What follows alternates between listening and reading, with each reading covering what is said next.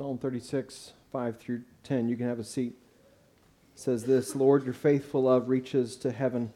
Your faithfulness to the clouds, your righteousness is like the highest mountains, your judgments like the deepest sea. Lord, you preserve people and animals. How priceless your faithful love is, O God. People take refuge in the shadow of your wings. They are filled from the abundance of your house. You let them drink from your refreshing stream for the wellspring of life is with you by means of your light. We see light.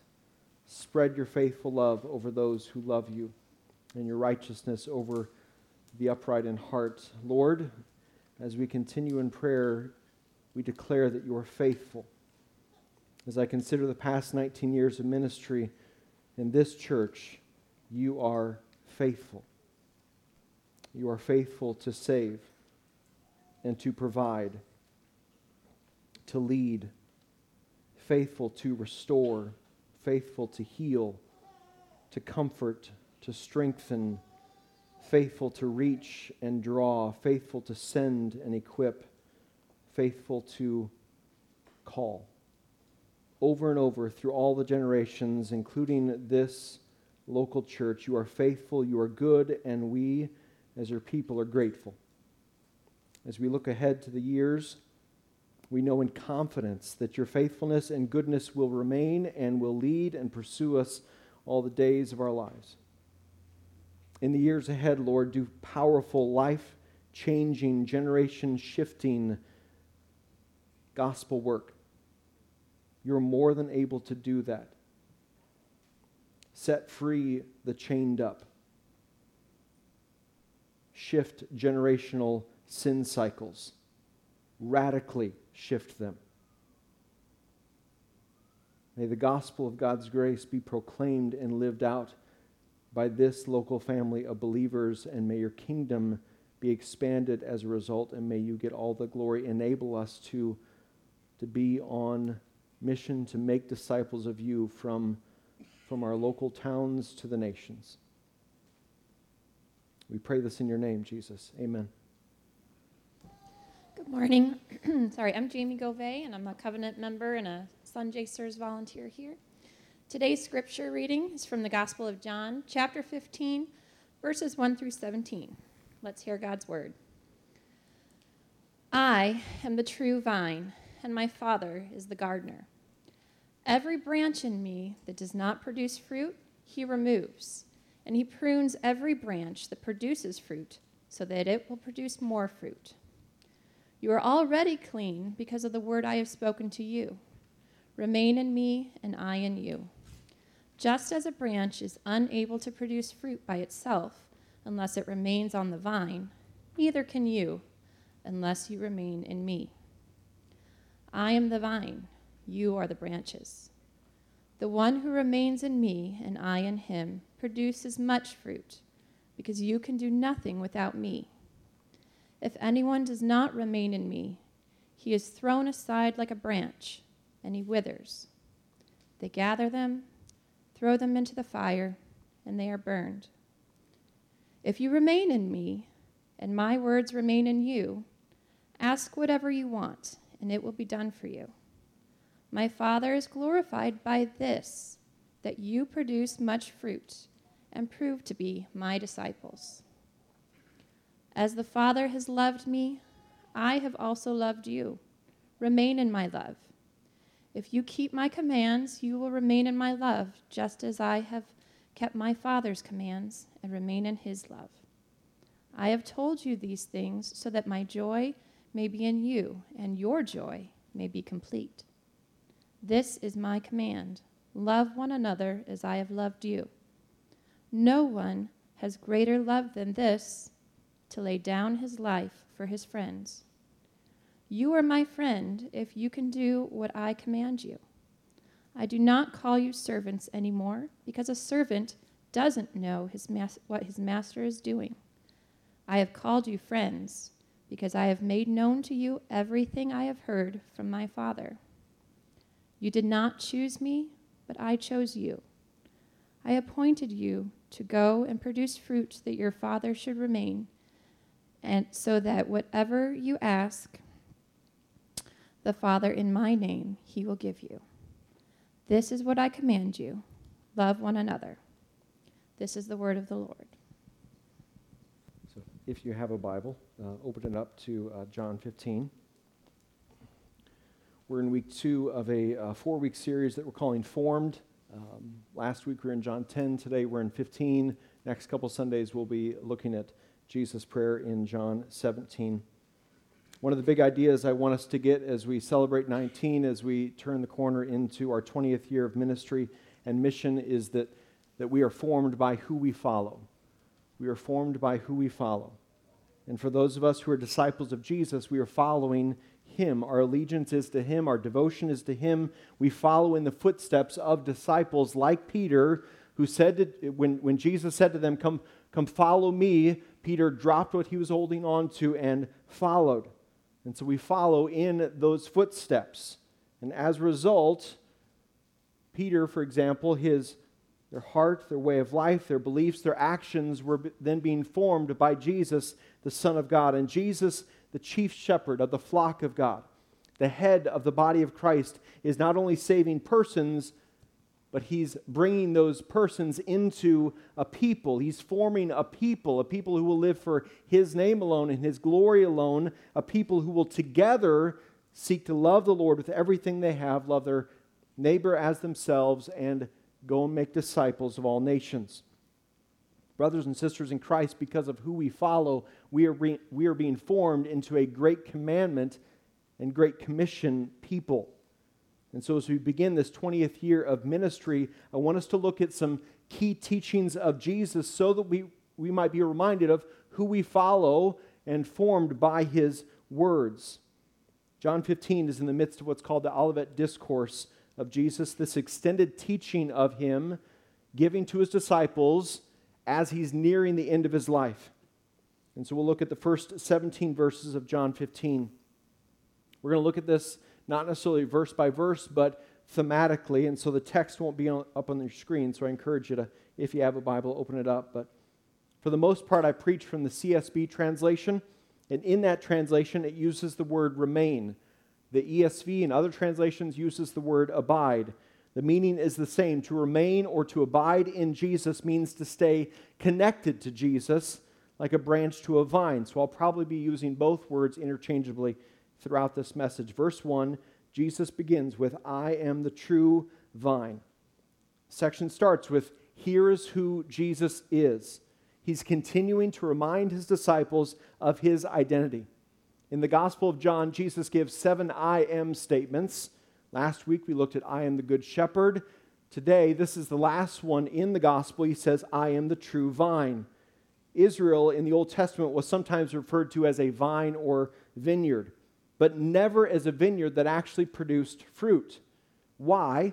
Why is that? Well, because Israel failed to remain in the Lord. And as a, whole, as a whole, they notoriously turned toward idolatry and away from abiding in the Lord. But Jesus, he says, he, he, that he is the true vine.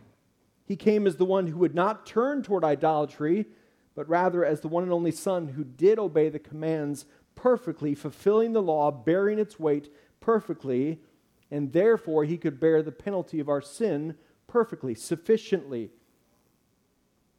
Through faith alone in him, he not only saves us, but then transforms us, gives us a new spirit so that we might bear fruit as we remain connected to him, the true vine. So, what is this fruit that Jesus is speaking of? Well, Galatians 5 gives us an example. It says that the fruit of the Spirit and then lists seven virtues love, joy, peace, patience, kindness, goodness, faithfulness, gentleness, and self control. So, John 15 is telling us that as we remain in Jesus, spiritual fruit such as that grows in our lives. When we abide in Jesus, He will form us, He will grow in us love, joy, peace, patience, kindness, goodness, faithfulness, gentleness, and self control. Now, none of us listen to that list and go, we're nailing all nine of those, right? I mean, no need for growth here. I'll skip lunch. I'm just going to go home and marvel in my awesomeness of how great I am at these nine virtues. I don't know about the guy next to me, but I am killing it, right? Hopefully, none of us do that. For me this summer, the Lord has exposed to me at times an impatient, irritable spirit.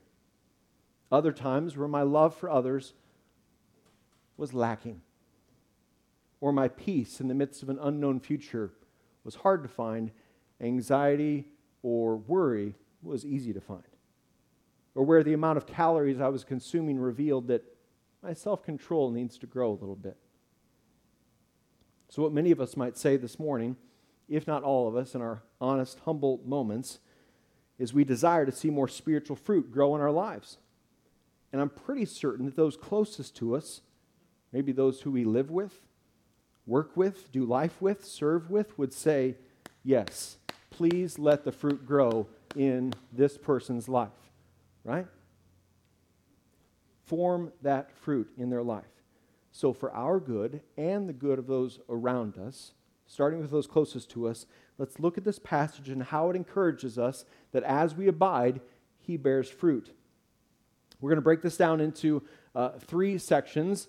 First of all, we're going to talk about our position in Christ, and then the practices we live out out of that position, and then some promises that Jesus gives in this passage. I find five words in here that tells us that tell us about our position, our present position in Christ. If you're a believer in Him today, if you've repented of your sin, trusted in Him for your salvation, this is your present day reality. All by grace alone, through faith alone, in Him. Five words clean, remains, loved, friends, and chosen.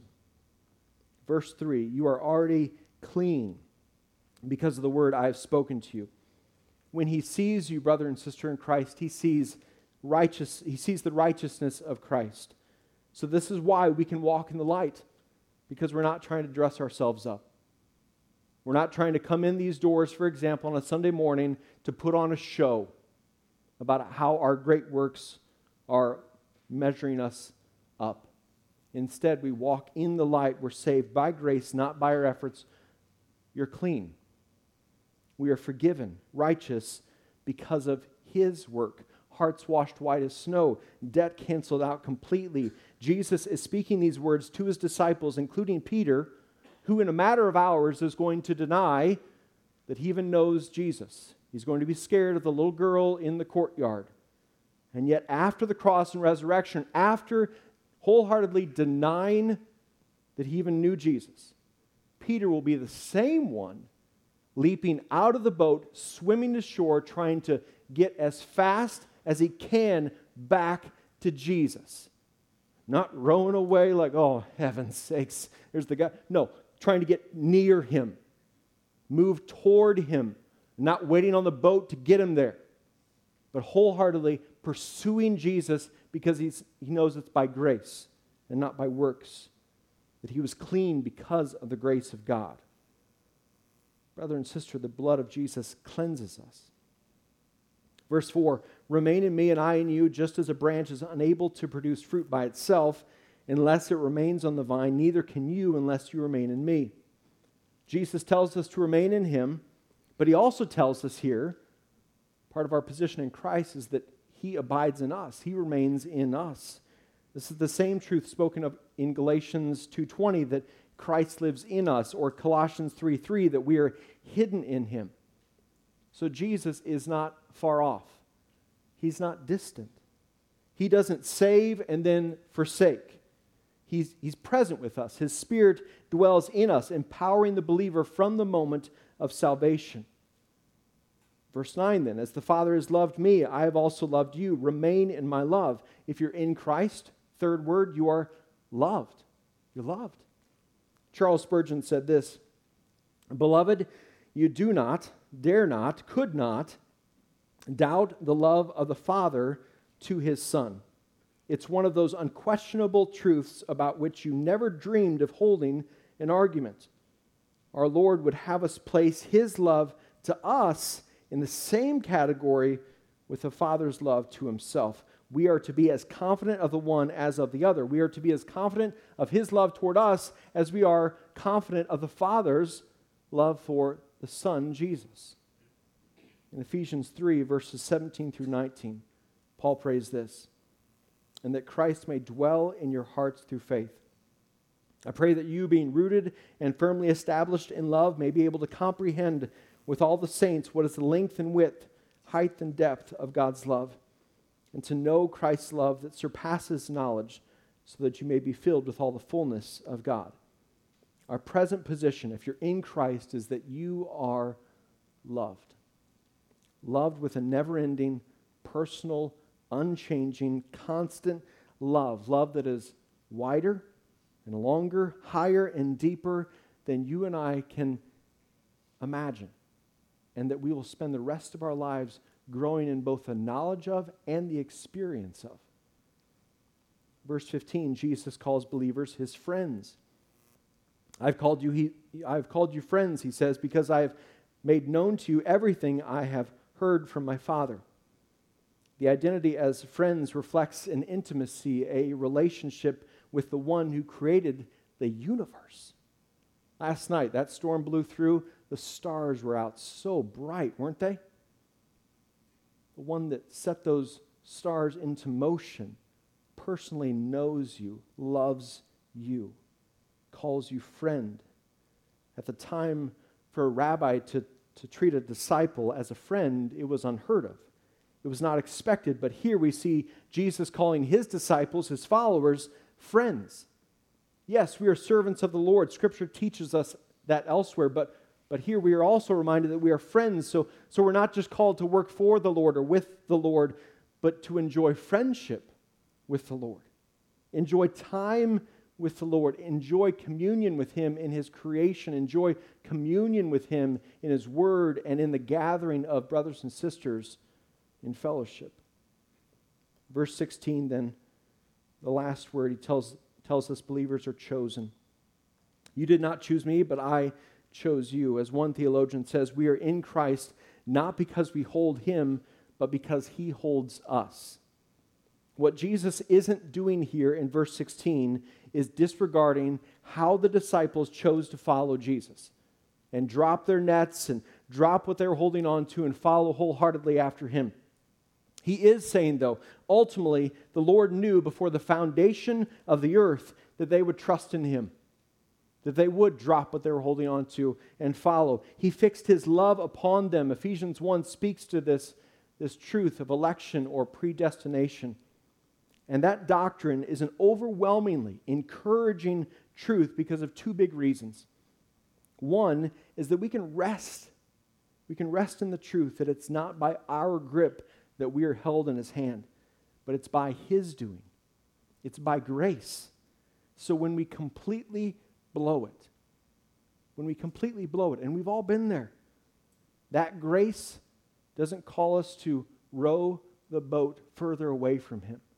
It calls us to swim ashore. It calls us to pursue him, run back to him. The grace that changes us, the grace that calls us home, grace that reminds us that repentance is sweet, that leads to freedom, grace that reminds us we are new creations in Christ so we can walk in the light of His goodness, His holiness, His truth.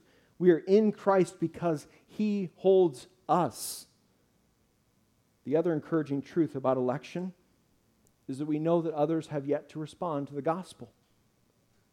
Others have yet to respond in faith and repentance, that the Lord is at work in them, drawing them to Himself, so we can confidently share the gospel, knowing some are going to respond. And we can reject thinking that someone's response is, is on our ability. The Lord saves. Our role is to witness, to be ambassadors, to show, to tell, to share, to teach.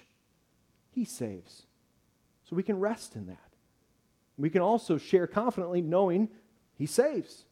And He will save those that He loves, those that He fixed His love upon before the foundations of the earth. Our position in Christ is we are clean in Him, forgiven of our, of our sin. He abides in us, He's present with us. We are loved like the Father loves the Son. We are His friends, and we are chosen, known before the foundations of the earth, held securely in His mighty hand. And remember, this identity that we have in Christ is given to us by grace. We didn't go out and earn it, but received it as a sweet and good gift. And then, out of that present position we have in Christ, he lays out some practices that we live out. Please see that sequence. We don't pursue these things, we don't do these things in order to stay in that position or gain that position. No, this is by grace alone. This is who we are in Christ. And as a result, this is how we live because we've been changed from the inside out. Jesus gives us three here. The first is this we've been called to remain in Him. Remain meaning abide, dwell, marinate, to go deeper, make your home in, plant yourself in Him. The picture of vine and branches emphasizes complete dependence. And in the different metaphors of the church given in the New Testament, you see that theme of dependence. For instance, the body is dependent upon the head, Jesus Christ. The flock is dependent upon Jesus, the good and chief shepherd. The branch that is called to bear fruit is completely dependent upon the vine. When we were in Florida in July, we went to the Naples Botanical Garden. I don't know if it's because we are now empty nesters or I'm in my mid 40s, but we went to a botanical garden. it's not something we always did when we were like 19 and 20 on our honeymoon or something. But it's fabulous. You should go. If you're Captain Thrifty, it's free, okay? But your kids would love it. It's, it's phenomenal just to be able to see the creativity of the Lord around the globe and what they have there. But here's one picture we took because, or I took, Heather took like 200 pictures. I took one. I'm like, oh, I can use that for a sermon because this is, you're always preparing, unfortunately, or fortunately, one of the two. But the fruit that is growing on this branch is only growing because it's drawing nutrients from the vine that it's attached to. And notice that some of the fruit seems ripe in color, a little more mature, and other spots are still green but growing. So, as it is, as we remain in Him and live in utter dependence upon Him, fruit's going to grow at different rates, not overnight. It's going to grow at different times. We could go back through those nine things and say, for instance, well, love seems it's really grown over here, but but peace, it's growing, but a little more green. We could talk about the, the differences that we have, the spectrum of how the Lord is growing fruit. But as we remain connected, He's doing that work. Remember the context. Jesus is approaching the cross. He wants these disciples to know they can still and should remain in Him even after He ascends to heaven. That He will remain in them and He will be present with them. See, there's a mutual aspect to this relationship. The branch is dependent upon the vine, and the vine gives life to the branch. And here's the reality that we all face. At times, we've all abided in lesser things. We've dwelt in, marinated in, made our home in lesser things.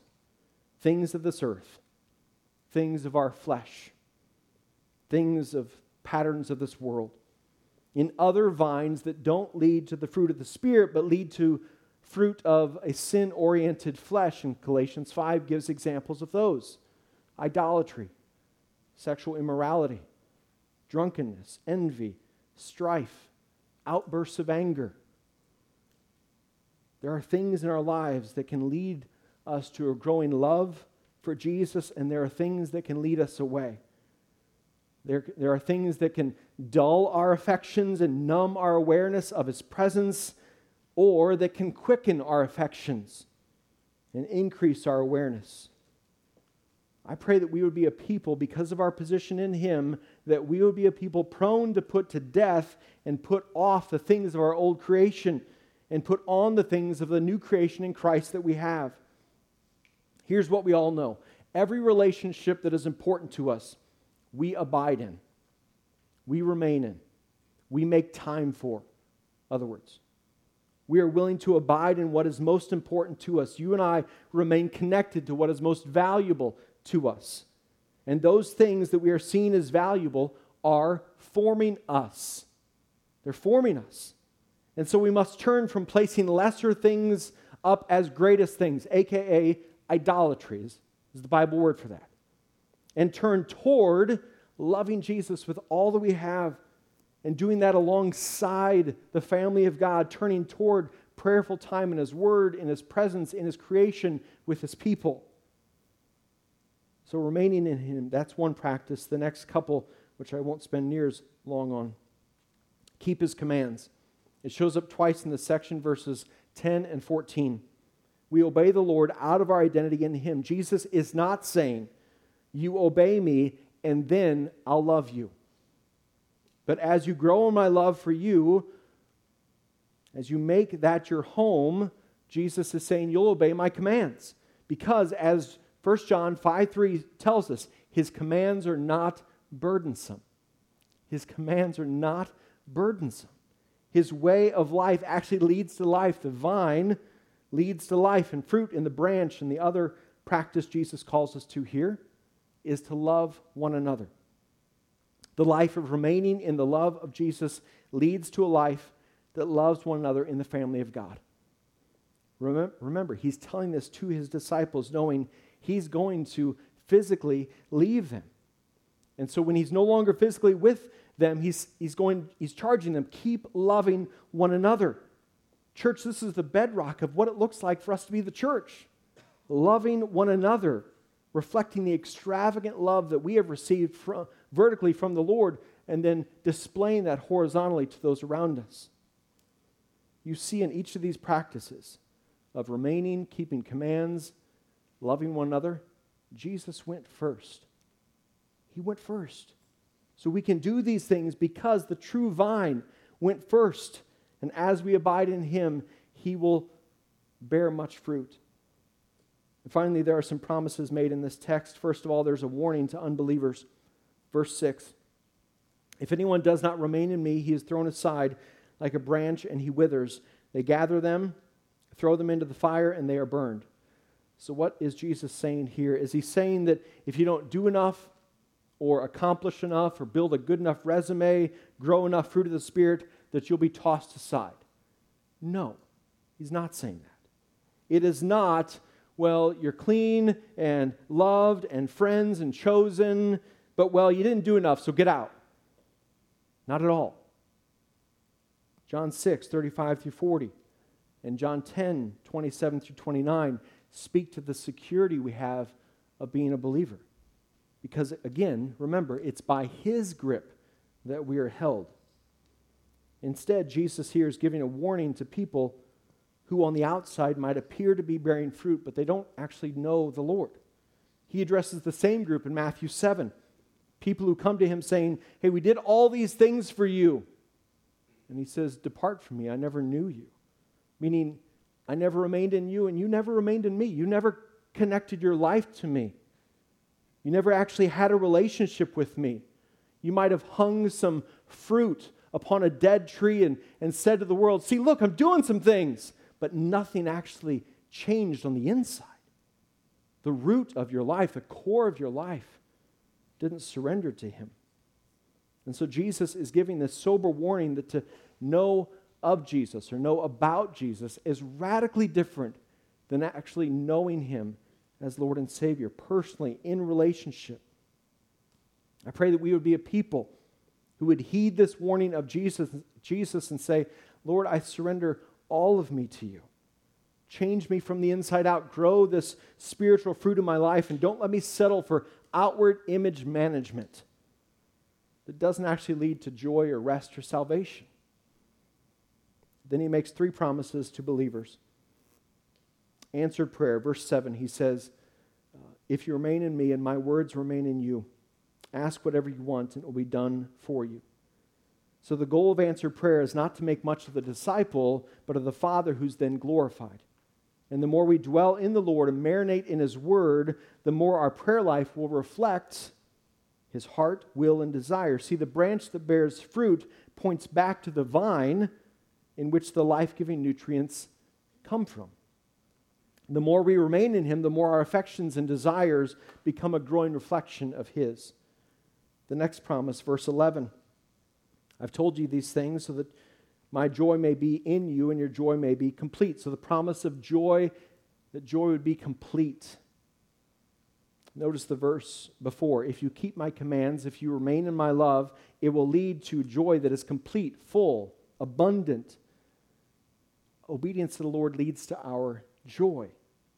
Our flesh, the world around us, wants us to believe the exact opposite that obedience to the Lord leads to drudgery and groaning and despair.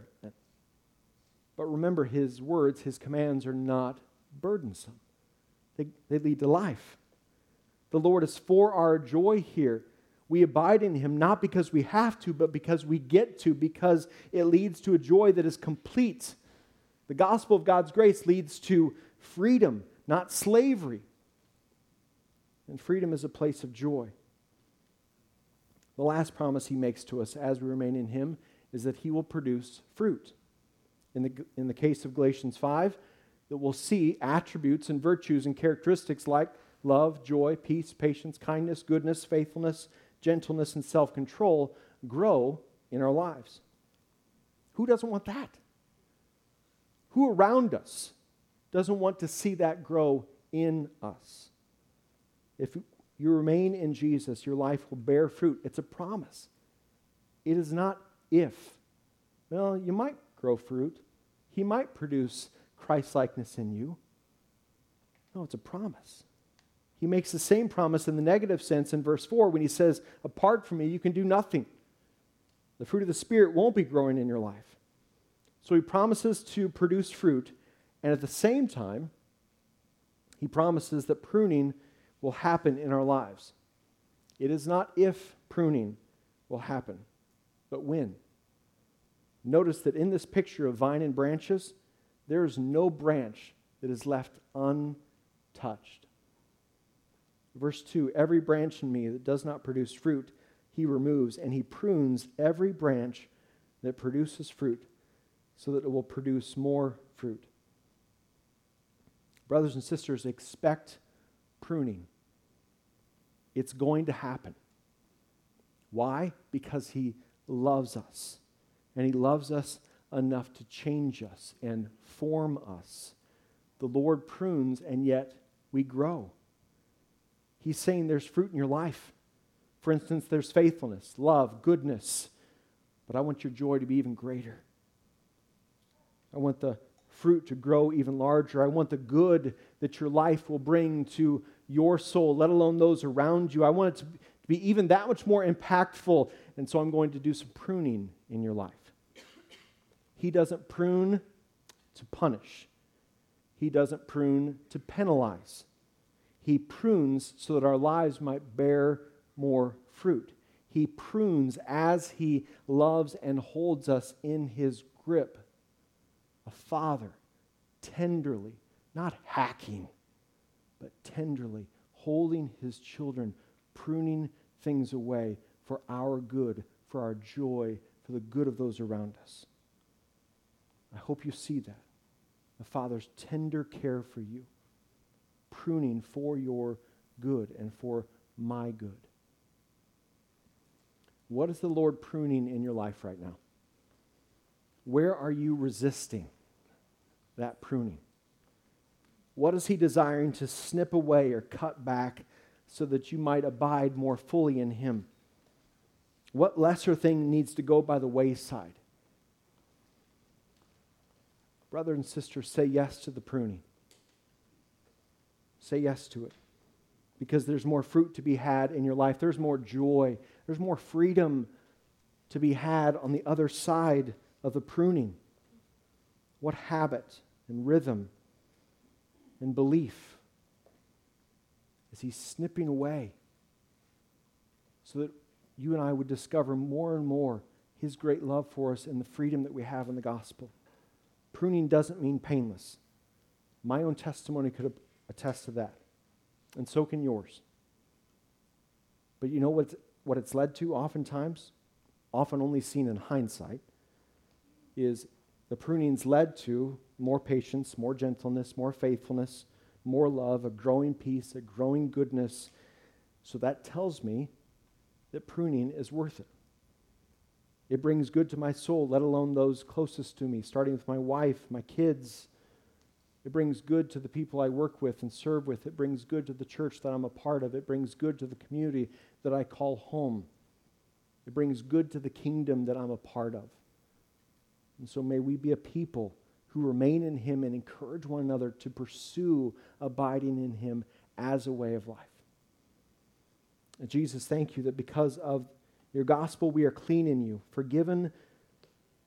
We are forgiven of our sin and washed white as snow, that we are clean, that we are covered in your righteousness, and that you took on our unrighteousness. Thank you that you abide in us, you're present with us, that we are so deeply loved, loved like the Father loves the Son. And thank you that we can call you friend. Thank you that you have chosen us not because of our merits, but your grace alone. Draw more people to yourself, bring more and more people to a trusting and saving knowledge of who you are. Enable us by your Spirit and your lavish grace and the encouragement of our fellow brothers and sisters around us to remain in you and keep your commands and love one another because you first loved us. Thank you for these fellow branches of mine who I get to do life with.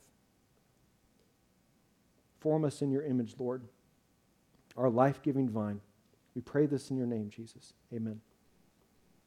As we move into the next year, if, if I could just encourage you as we finish in prayer, would you hold out your hands like this in just an act of dependence upon the Lord, both individually as our persons, but collectively as the people of God? That, Good Shepherd, we depend upon you. We want to be a people who follow you, who hold loosely the things of this earth, who die to self and follow you and know that in you life and joy, purpose, mission is found. Be glorified through our way of life as your people through all the generations. We trust that you're able to do that. We want to live as people with open hands of surrender before you. For your glory alone, and your name alone. We pray this in your name. Amen. The Apostle Paul writes this in Philippians starting in uh, verse 9 of chapter 1. And I pray this that your love will keep on growing in knowledge and every kind of discernment, so that you may approve the things that are superior and may be pure and blameless in the day of Christ, filled with the fruit of righteousness that comes through Jesus Christ to the glory and praise of God.